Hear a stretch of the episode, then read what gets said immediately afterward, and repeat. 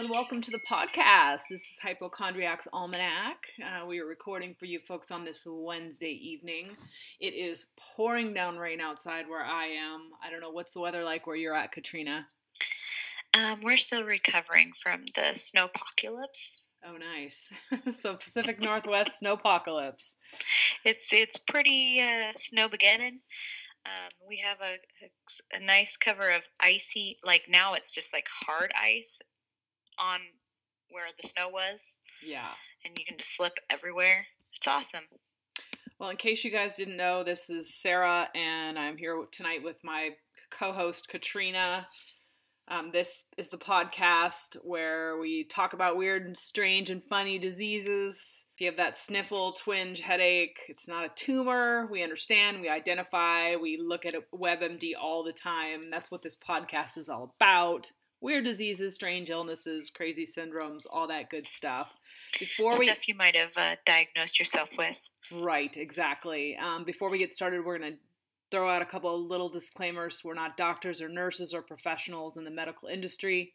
Katrina is studying to be a nurse, but please, please, please do not take anything we say on the show as medical advice. We're not trying to treat, diagnose, or fix any of your medical conditions. If you have an issue, please see a doctor. Don't guess or take what we say as a diagnostic tool. That is not cool. We just want to talk about all the fun and weird parts of the medical world in the past, present, and the future. Ready to jump right in, Miss Katrina? Yes, ma'am.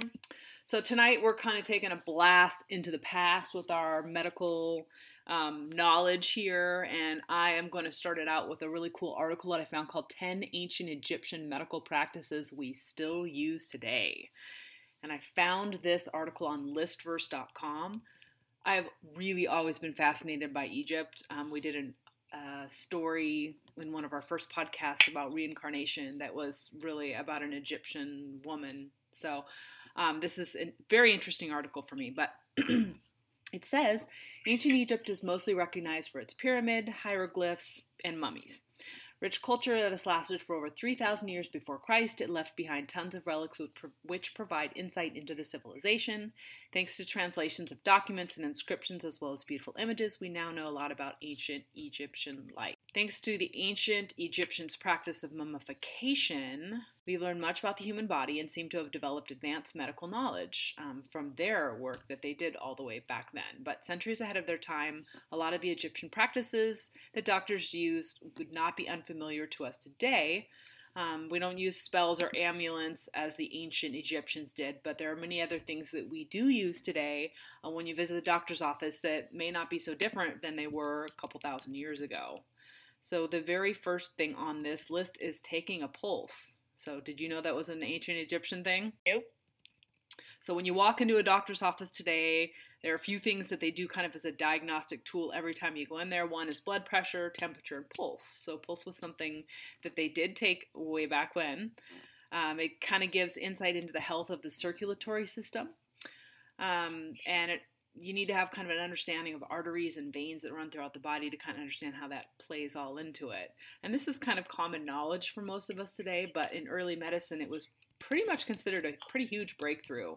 As a result of their mummification practices, ancient Egyptians had the knowledge of the circulatory system because they were really doing a lot with the body after death. And so this allowed them to kind of get a really good understanding of what the veins and the arteries and the internal organs did for the body, um, more so than we had ever learned before. But they did understand that the veins and the that would connect throughout the body, and this carried the pulse.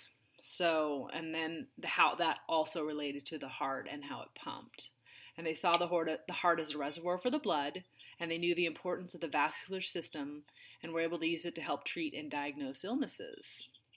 So, this idea of measuring a pulse was far ahead of its time, and it would be centuries before it was picked up elsewhere in the world. Um, the Egyptians also counted the number of the number of vessels reaching each part of the body.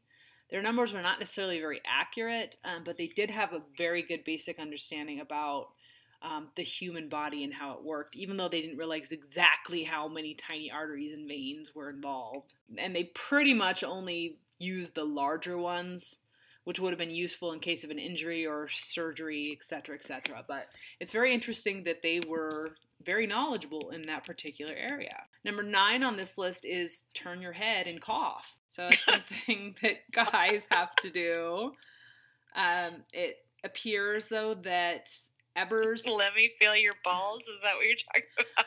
It's an awkward exam, but it was actually practiced during the Egyptian times. Uh, the Ebers Papyrus, a medical manual from ancient Egypt, mentions a diagnosis of a hernia, saying it is a swelling appearing on coughing. There are even images from ancient Egypt of figures with both umbilical hernias, which protruded from the stomach, and the ultrographic images of hernias in the scrotum. Yikes! That sounds painful. Oh my gosh, that sounds awesome. Hernias happen when part of the bowel protrudes through the stomach's muscular wall. They're often caused by straining or lifting heavy things. Considering that the Egyptians gave us the Egyptians gave us massive stone monuments like the pyramids, they are accustomed to lifting heavy things and may have been very familiar with the concept of the hernia. Their treatment for these hernias was a little bit less known. Um, but this particular book, the Ebers Papyrus or Papyrus, does mention using heat in the area, but it's not entirely clear if the heat was meant to just be a soothing treatment or if it refers to cauterizing the area to seal the muscles after minor surgery. So there's some speculation on, on a number of researchers' sides as to what that was actually for, but it's kind of up in the air at this point. So interesting. Number eight is tampons. Did you know that was an ancient Egyptian thing? No. So many would assume that tampons are a modern advancement that gives women freedom on when she's on her period, and that they weren't used until recently in Western cultures. But they're um, they're not. They're actually much older than that. Um, well, hang on here. It says there were even advertising campaigns as late as the 80s touting the benefits of tampons and trying to convince American women that they were safe.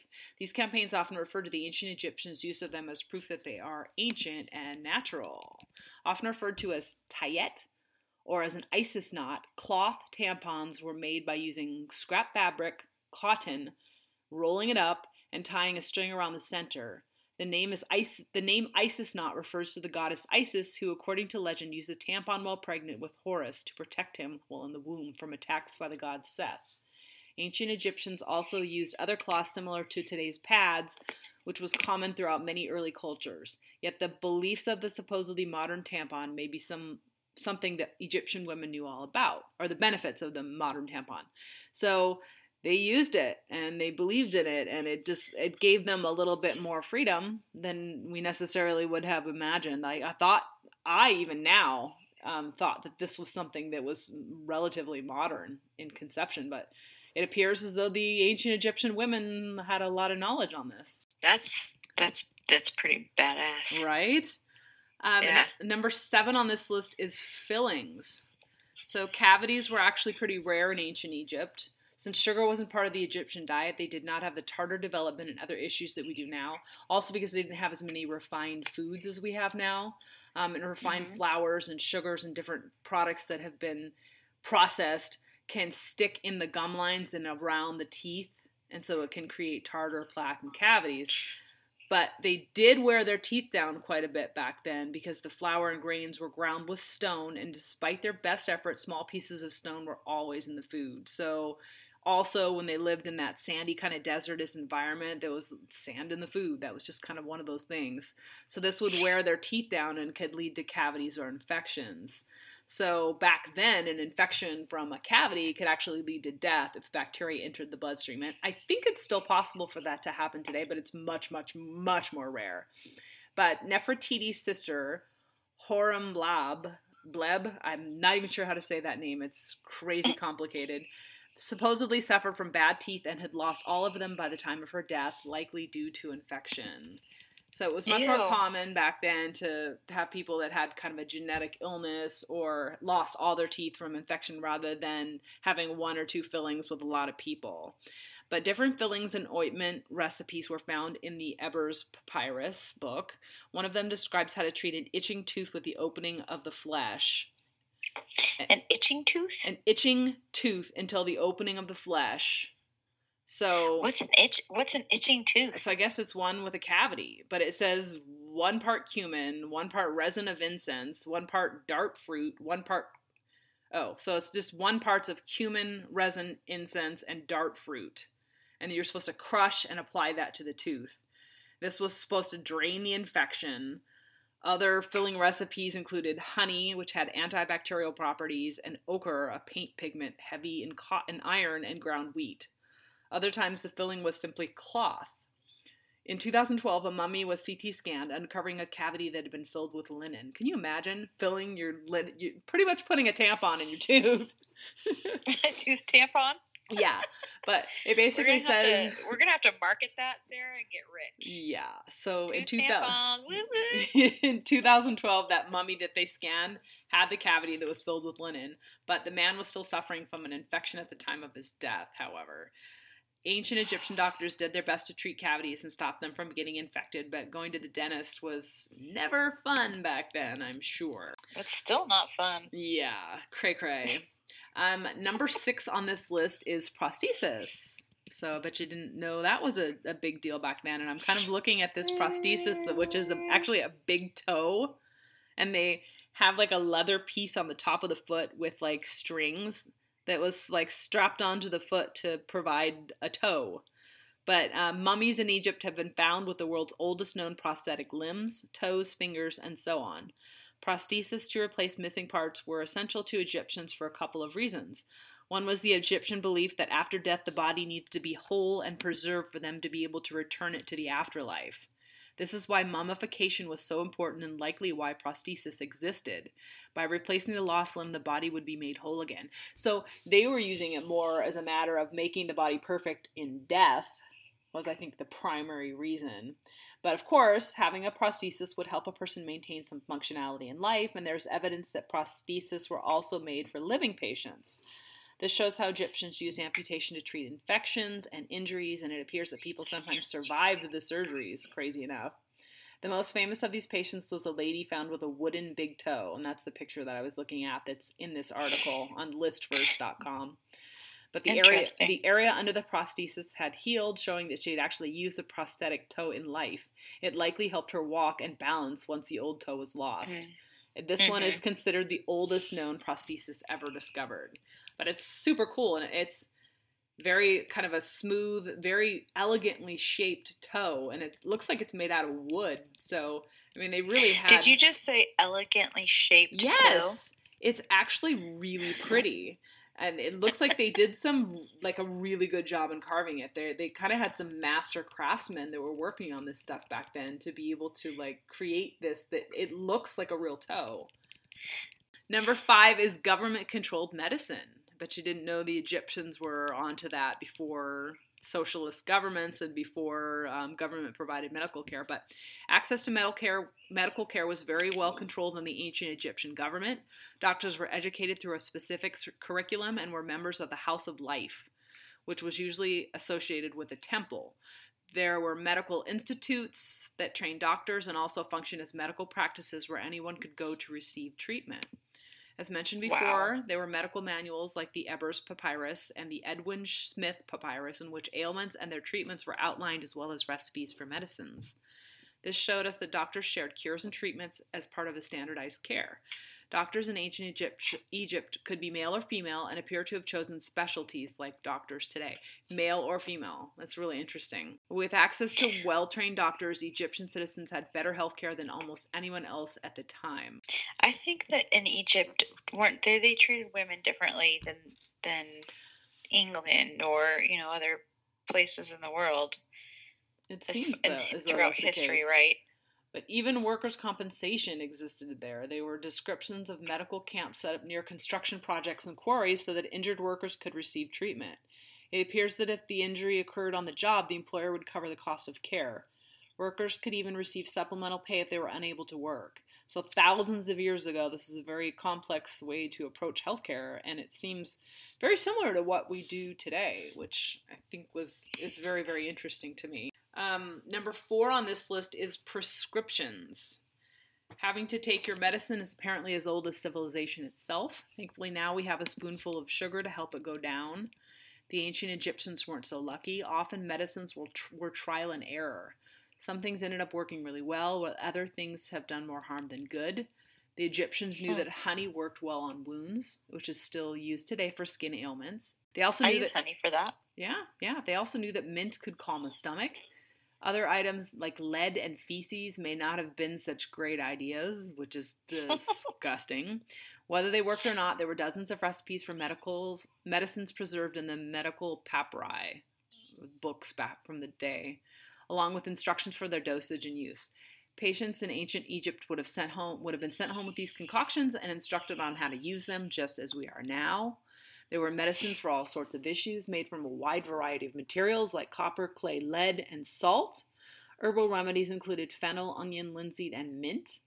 Other organic items included hair, skin, blood, feces, and those things were from animals or humans. Usually they would combine all three of those in recipes for the fullest effect. There seem to have been many recipes for constipation. Some Hmm. said eat more figs, while others prescribed castor oil, which we still use today, mixed with cold beer. Ooh, not sure how that how delicious that would be. Um, Ew. right? but it, maybe you've had a couple of beers, and then you won't taste the castor oil. Like maybe. Um, they had a Castor remedy. oil is gross. Yes, dis- pretty disgusting. They had a remedy for tapeworm, which inc- included equal parts lead, petroleum, bread, and sweet beer. It may have worked to kill the tapeworm and also the patient, because lead and petroleum. Good lord. Oh my gosh. So poultices were also a very popular treatment, um, stuff that they would kind of mix together and smear onto the wound or into the wound is a poultice, with external concoctions applied for everything from baldness to a stomach ache. Milk was common used, commonly used in these, as were multiple kinds of dung from cow and sheep to geese.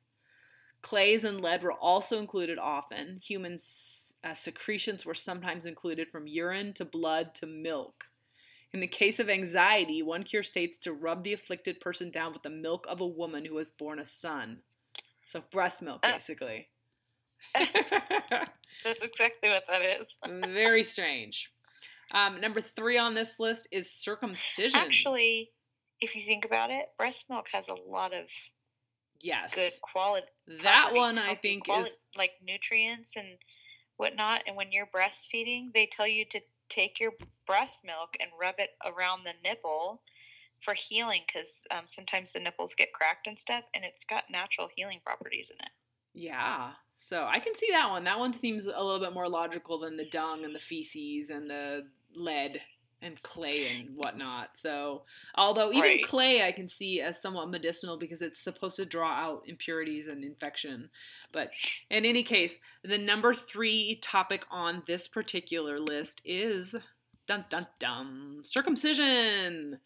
The practice of removing a male's infant's foreskin has come and gone out of vogue over the centuries. Sometimes it's been viewed as a religious practice, and other times as medical. For and we thought that this began with the Jewish culture. Obviously, a lot of us did, but this actually was done by the Egyptians back in the day. Today, it is widely practiced by doctors in most Western uh, countries, regardless of religion. But the ancient Egyptians practiced it wide, widely, believe it or not. So they have a lot of images within the tombs of showing doctors performing the procedure on patients. Egyptians were always very interested in personal hygiene and they often shaved off their body hair to stay clean and avoid parasites and conditions associated with uncleanliness. This may be what led them to start practicing the circumcision throughout their culture. But um, it was so common that uncircumcised penises were actually a novelty. Writings describe soldiers' fascination with the uncircumcised penises of the conquered Libyans, often collecting them from the slain to bring home and show off. So they would be like, "Oh, hey, let's cut that off and run home and show Let's it off as a that." trophy of war." Just Oh freaking God, scary, that's so right? gross. Scary and horrifying. sitting there, they're like, "Look what I found." right? Let's make a necklace out of those bad boys. Um, gross. the number two thing on the list is surgery. The ancient Egyptians gained a wealth of knowledge of human anatomy and the workings of the body through their mummification practices. By operating on the dead, they were able to see issues in bodies and make associations with illness and life. These skills allowed them to practice surgery. Later uh, cultures in the Middle Ages would lose this knowledge completely as autopsies were illegal for religious reasons. So they kind of got very, very conservative during the Middle Ages and lost their knowledge and skills in this. Um, but the willingness of the Egyptians to go ahead and, and cut into the body put them centuries ahead of everyone else medically. Um, so many mummies show that surgeries, that a lot of surgeries that were performed back then actually healed. They actually removed tumors and did a number of other different types of surgeries for the human body. The Egyptians did. Um, scalpels were used for surgery. Um, they were either copper, ivory, or obsidian. Obsidian was really special to them as it is a volcanic glass that keeps an edge better than most modern metal and is still used today. Patients were given alcohol and sedatives before a procedure, and since anesthesia didn't exist, they were hoping these guys would pass out before the surgery so that it would be a little less painful. Um, they used mandrake root as a sedative, and poppy juice, and opioid, as uh, was used for pain management. Um, the main issue with the surgery was survival rates because the knowledge of blood transfusion was a little bit slight back then. Um, and many of the patients would bleed out if the surgery was too complicated or long. Um, but they did cauterize vessels with hot blades to help slow bleeding. And after surgery, they had antibiotic ointments like honey and copper to help um, get rid of infections. So it's very, very interesting. Uh, and then the final thing on this particular list that the Egyptians did way back when was they used opioids. Poppy is still grown today to produce, uh, have been known to produce a very powerful drug, and have long been known for their pain relieving abilities. Opioids today are still the leading pain medication, especially in cases of severe pain management. Um, poppy juice was u- uh, used by the ancient Egyptians. It wasn't quite the same as morphine or OxyContin today, but it still was a very useful drug for the time. Um, and in ancient the ancient world, pain relievers were not very easy to come by, so being able to treat pain was a huge medical advancement for them. Poppy juice, as mentioned, could be used for surgery, and it was often mixed with beer or wine. It would provide relief to patients with nervous issues and sedate them, help, helping to relieve depression and anxiety. It appears it was also used across the board as a fever reducer and painkiller. The juice, a milky white substance drawn from the poppy seed pod, is not as strong as modern opiates, but was still pretty effective. That's a lot of stuff that they used back it's, then.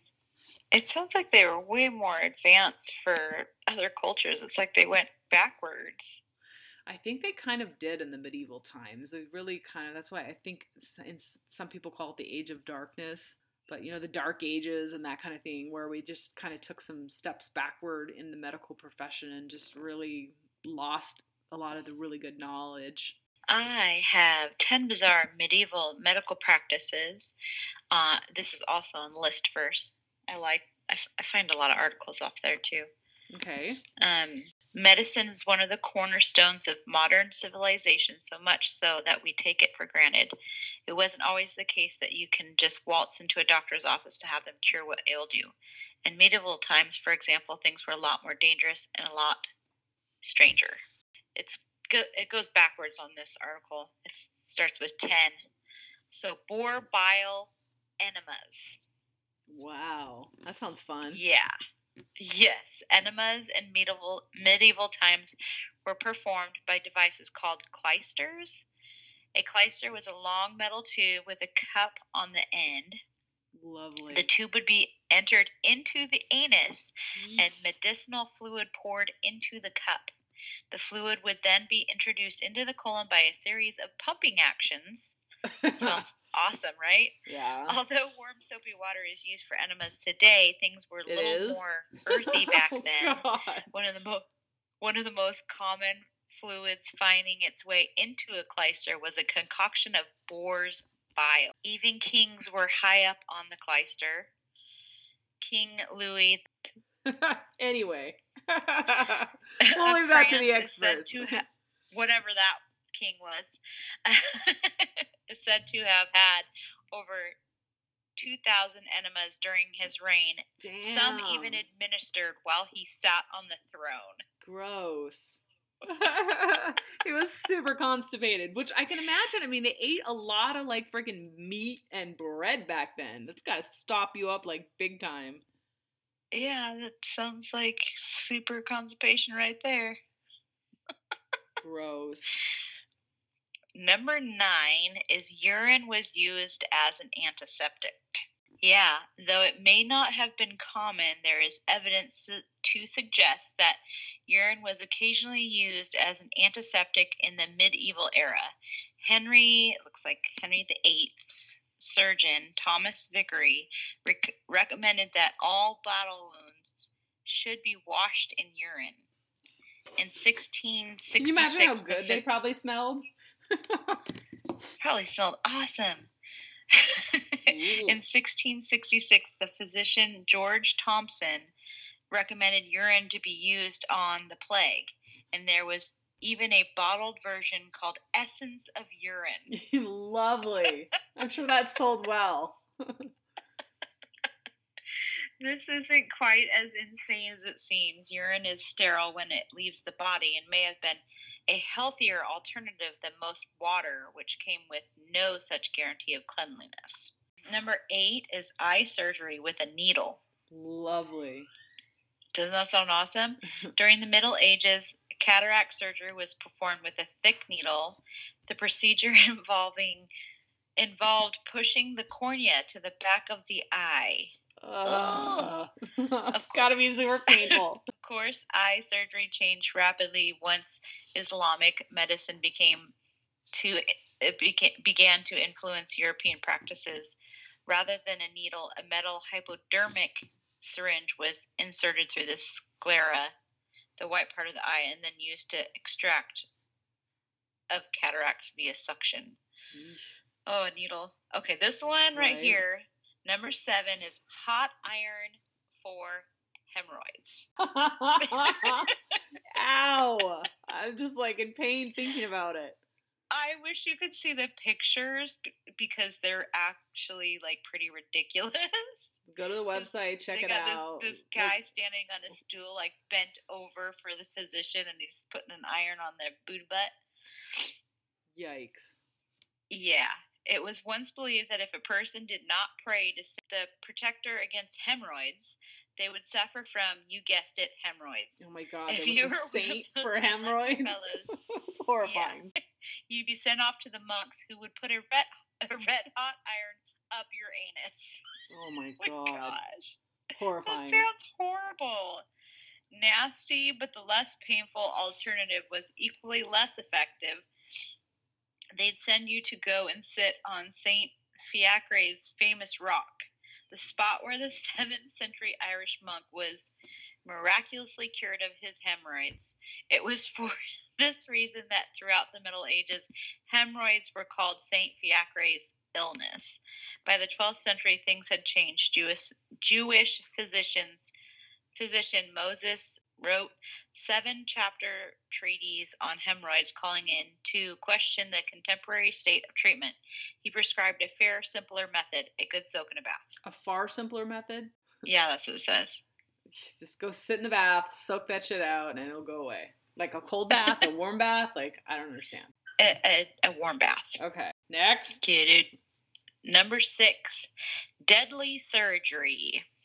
Despite what blockbuster movies may have taught you, going under the knife without any anesthet- anesthetic wasn't as common in the medieval period as some people claim. In fact, medicine through this time was quite progressive. As the world expanded and travelers came from far afield, doctors from two different cultures would often share notes and new practices were constantly being put to use. However, even if the will for better medicine medical care was there, the pardon me, the knowledge of chemicals certainly wasn't. Although anesthetic was an- administered, Anesthesia. no, they said although anesthetic was administered. That's how they say it. That's how they wrote it. For what they are today. As a result, many people died from infected wounds. Number five, poisonous anesthetics. Lovely. As stated above, anesthetics were far from established science they are today. In fact, general anesthesia is only about 150 years old. Before these advances, a rather crude brew of herbs mixed with wine was used to sedate the patients instead.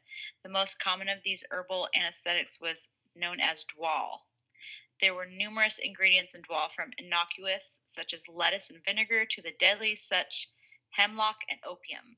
I thought you were gonna say Much shit. like modern knockout like, drugs, mixing these ingredients incorrectly could result in the patient's death.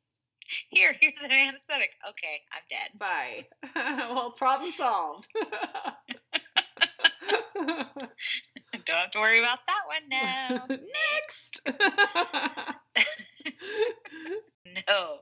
Number four is trep trepanning. Uh, it involves boring a small hole into the skull to expose the dura mater, the outer membrane of the of the brain. The practice was believed to alleviate pressure and treat health problems localized within the head. it's brain surgery. Yeah, though it was also thought to cure epilepsy, migraines, and mental disorders. So and release evil spirits. Yeah, it's but you know it, it exposed the brain to airborne germs, which often would be fatal, so that could kill you too. Nice. But they found Everything bodies. back then. They found bodies in Peru also with this particular procedure, uh, procedure that showed that it was a pretty common emergency treatment um, when they wanted to clean out bone fragments left behind from Ah. skull fracture or from like injuries that someone got either hit in the head or fell or had a, some sort of a brain injury. But they actually, Nice. surprisingly enough, a lot of the patients survived that particular surgery. But sorry, go ahead. no worries. Three number three is surgery on the battlefield. In medieval times, battlefield medicine was about as grisly as it gets, and arrows were one of the main culprits. Arrowheads were commonly attached to the shaft with wax for one single purpose so that when the arrow was pulled out, the tip would break off inside the victim's body. Oh, that sounds awesome. Purpose built arrow removers designed to pinch the tip and pull it out from the body were used to heal wounded soldiers. The wound was then cauterized with a red hot iron to stop the bleeding and prevent prevent infections. I'm sure that felt amazing. Doesn't that sound awesome? You're probably like totally shithoused and like half dead from mercury poisoning, so it's probably okay. or hemlock or whatever the fuck No else they were deal. giving them. Here's some more hemlock. Have some cow dung mixed with hemlock. You'll be fine. Oh, you're still in pain. Here's some more hemlock. Right? Oh, you're dead. Oops. you're not feeling pain anymore. Problem solved. Number two is medical astrology. Back in medieval times, astrologers were so revered that they that many thought they were real life magicians. The truth is, they were respected scholars who advised on increasing crop yield, predicted the weather, informed a family to be what sort of personality their child would have. The latter would often have consequences for the child's medical care. Doctor would doctors would refer to special calendars that contain star charts in order to aid with diagnosis. That sounds scientific. I'm not sure how the stars will mm-hmm. tell you what's wrong with you. Right? By the 1500s, the physicians of Europe were legally required to assess a patient's horoscope before embarking on any medical interference. Astrology suggests that each body part is influenced by the sun, moon, and planets, and that each star sign presides over different parts of the body. Aries, for example, pertains to the head, face, brain, and eyes, whereas Scorpio presents, represents the reproductive system, sexual organs, bowels, and excretory system. After the patient's star chart was examined and the current position of the stars was taken into account, a person's ailment could be predicted and diagnosed, and a diagnosis would be made. I don't see how that could be very accurate. Why would people keep coming back? Hey, it is what it is. Maybe they weren't educated enough. Well, I they don't know. must have found some then- success in it, otherwise they wouldn't have used it for so long. I don't know. It seems weird to me. I'm not sure how that would work. The number one on the chart is bloodletting. That's right, I said bloodletting. Doctors of the medieval period believed in things called humors. The word humors referred to a certain to certain fluids found in the body: blood, yellow bile, black bile, and phlegm. Humorism was developed from the musings of Greek and Roman physicians who believed an excess or deficiency of any of the four humors would strongly influence a person's health. For some reason, in the Middle Ages, blood and excess blood in particular was often seen as the cause of multiple ailments. Therefore, doctors would remove large quantities of blood from a person's vein in the hope that it would cure them. Hmm. The two main ways of doing this were leeching and venesection. In leeching, a leech was placed on the part of the body that was a concern, and the bloodworm would suck blood in, in theory, the illness from the patient. Venesection was a little bit more direct. A doctor would literally open it up a vein using a knife called a fleam and allow blood to drain from the body. Bloodletting was so common that some people drained their blood regularly just because they believed it would keep them healthy. Surely a half hour jog is a better way to stay fit. Yeah, they even had like special bowls and vessels and like all kinds of stuff to help with the bloodletting that were like specially created for that.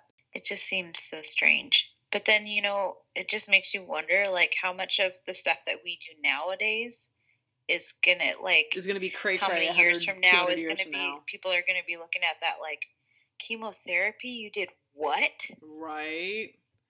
Yeah. Yeah. It's, I've even heard stories about Chinese cultures doing bloodletting as well, but it's one of those things that's just like it seems crazy to us now, but back then they thought it was completely normal because it was a wide, widespread practice. Well, I can understand where they would get the idea that that they could suck the illness out Mm-hmm. if they didn't have enough of information. You know what I mean? Yeah, but you know, it was pretty easy also for them to accidentally like kill someone by taking too much blood out. So it was a super scary procedure back then. You don't need all that blood. But they were using it for sore throats, for the plague, for blisters, just for general well-being. It's very interesting. Um, and in a related article that I found that's somewhat similar to your article, but it's got a couple of other ones in it. From history.com, I have an article called Seven Unusual Ancient Medical Techniques.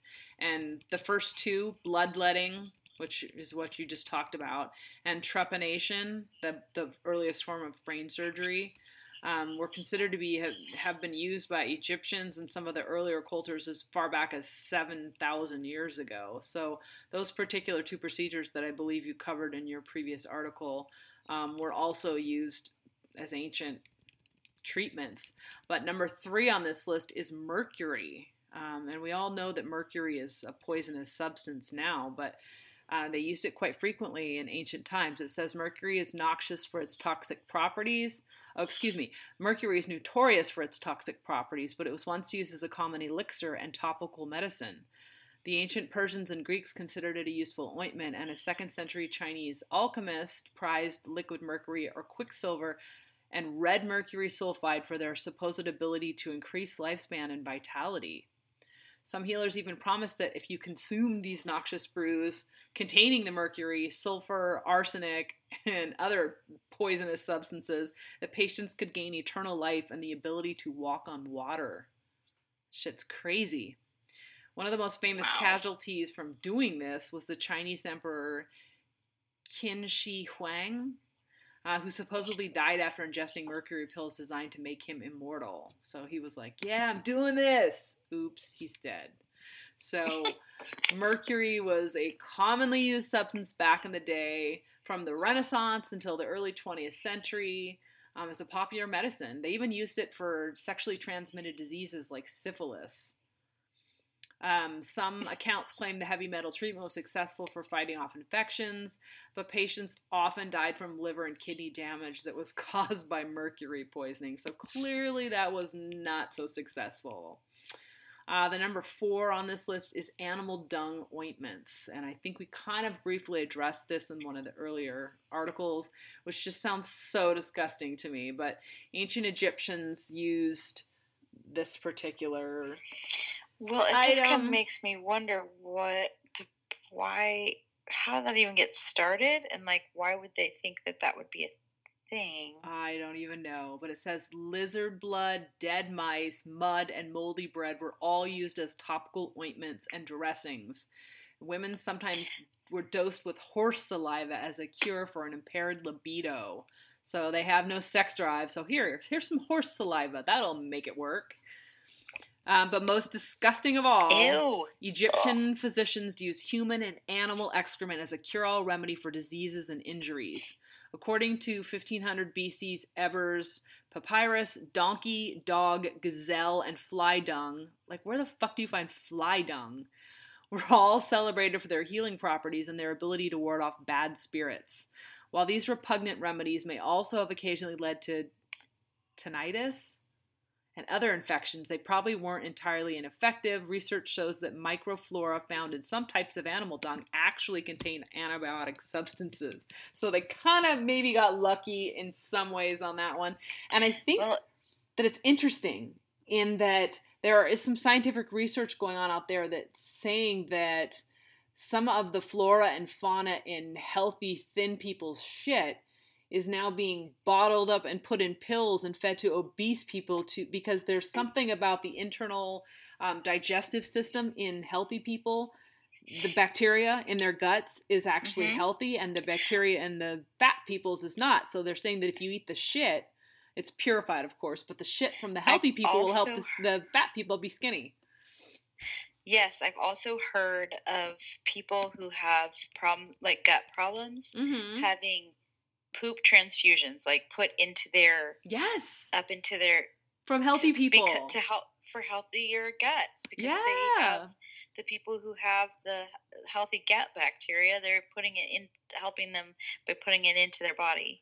So it sounds like it was super cray cray back then, but in actuality, some scientific research that's currently going on is actually using shit in a helpful and kind of healthy way. Well, that's what I was wondering. Is I kept coming back to thinking about how um, penicillin is from Bacteria, mold. you know, yeah. So I was wondering if it had something to do with how the um, it was digested in the dung and then just like left sitting. I don't If know. it did, if it did something to it. Pretty interesting. Um, the number five on this list of seven e- unusual ancient medical treatments is cannibal cures. So, suffering from persistent headaches, muscle cramps, or stomach ulcers. Once upon a time, your local physician may have prescribed an elixir containing an elixir containing human flesh, blood, or bone. This so-called Ew. corpse medicine was a disturbingly common practice for hundreds of years. The Romans actually believed that the blood of fallen gladiators could cure epilepsy. Crazy. What? 12th century do apothecaries. I don't know. But 12th century apothecaries were known for keeping a stock of mummy powder. This is a macabre extract made from ground up mummies looted from Egypt. Meanwhile, in 17th century England, King Charles II was enjoying a draught of King's Drops, which is a restorative brew made from crumbled human skull and alcohol. So, Is that supposed to be like bone broth? Yeesh. Sounds like it, right? A little bit, a little mean? bit 'Cause we use restorative. bone broth. Yeah, maybe. But these cannibalistic medicines were thought to have magical properties, so the people were just like drinking that shit up like crazy. And they thought that by consuming the remains of a dead person, and it, you were also ingesting part of their spirit, and this could lead to increased vitality and well-being. This type of cure was prescribed usually, um, and it corresponded to a type of ailment. This, so each part of the body that they were giving as a cure was supposed to do something special. Like the skull was used for migraines, human fat for muscle aches, um, and it just it sounds disgusting. Um, and getting the the fresh stock and the fresh ingredients for some of these was probably pretty foul. Um, they would even attend executions in hope of getting a cheap cup of a freshly killed person's blood in order to use these remedies. Ew. Yeah. So, um, number six on the list of seven is wandering womb. So, ancient Greek doctors believed that a woman's womb was a separate creature with a mind of its own. According to the writings of Plato and Hippocrates, when a woman was celibate for an extended time, her uterus, described as a living animal eager to bear children, could dislodge and glide freely about her body, causing suffocation, seizure, seizures, and hysteria. This curious diagnosis endured some in, endured in some form into the time of the Romans and the Byzantines, well after docs, doctors had learned that the womb was held in place by ligaments. So this shit could just glide around the body. So if you're not fucking and bearing children, then your womb could just be just doing its own thing, just like fucking traveling all over. to prevent their wombs from going on walkabout, ancient women were counseled to marry young and bear as many children as possible. For a womb, you don't want you don't want that to walk go on walkabout. no, no. And for a womb that was already broken free, doctors prescribed a therapeutic bath, infusions, and physical massages to try to force it back into position. Were these physical massages with the penis? Who was doing these physical massages? Hold on. Oh shit! Your right womb is loose. Hang on one sec. Let me help you with that. there. I, I think it's back in place now. Okay. They might even fumigate the patient's head with sulfur and pitch while, simu- while simultaneously rubbing pleasant smelling lotions between her thighs. Okay, something is going on here. this is just an excuse to get freaky with your patients, okay? Oh my gosh, sounds like a pervert story. Right? And. I have never heard anything so crazy in my entire life. When I read that, I was just like, this is insane. Like, how is this even a thing? And then the very, very last thing on the list is Babylonian skull cure. And it says, for the ancient Babylonians, most illnesses were thought to be a result of demonic forces or punishment from, by the gods for past misdeeds. Doctors often had more in common with priests and exorcists than modern physicians, and their cures usually involved some component of magic. For example, if a patient ground their teeth, the healer might suspect that a ghost of a deceased family member was trying to contact them as they slept. According to ancient necromantic texts, the doctor would recommend sleeping by a human skull for a week as a way of exorcising the spirit. To ensure this disturbing Ew. treatment worked, the tooth grinder was also instructed to kiss and lick the skull seven times each night. yeah, that's Why seven some, times? some crazy shit. six or five? So, like, can you imagine if you had like multiple ailments at once and you had to like do all those things? So, like, your doctor's freaking rubbing the pleasant smelling lotion and like trying to get your womb to stop wandering around, and you're like licking a skull and like, God. You would never want to go to the doctor like ever. No, Uh, this sounds like it was absolutely insanity at its absolute worst. So, fun times with ancient medical cures. And you know what? When I was researching this topic on the internet, there were literally dozens and dozens and dozens of articles. So, this is definitely a topic that I think we need to revisit at a later date because it, it's just it's so ripe. There's so many different crazy things out there in this particular field that for us to just try to cover it off in an hour is insanity. No, not gonna happen. So we'll definitely have a part two to this particular episode. Um, fun, fun, fun stuff for the folks out there who are listening. But in the meantime, I think this is about the point where we say goodbye. This point, folks, we're going to say goodbye. Please rate, review, and subscribe. If you have any questions or comments, please send us an email. We are at hypochondriacsalmanac at gmail.com. G- ugh. Never mind. the email address is in the show notes because I can't speak any further. Uh, please join us again next week when we talk more about strange medical news, conditions, and treatments. Um, we are going to try to start reading the emails from folks um, in future episodes, so please stay tuned for that. If you have any show suggestions or comments or corrections, please send them to us and we will give you a shout out on the show. In the meantime, good night, podcast peeps. Stay healthy, keep it real, and always live your best life. Bye. Bye.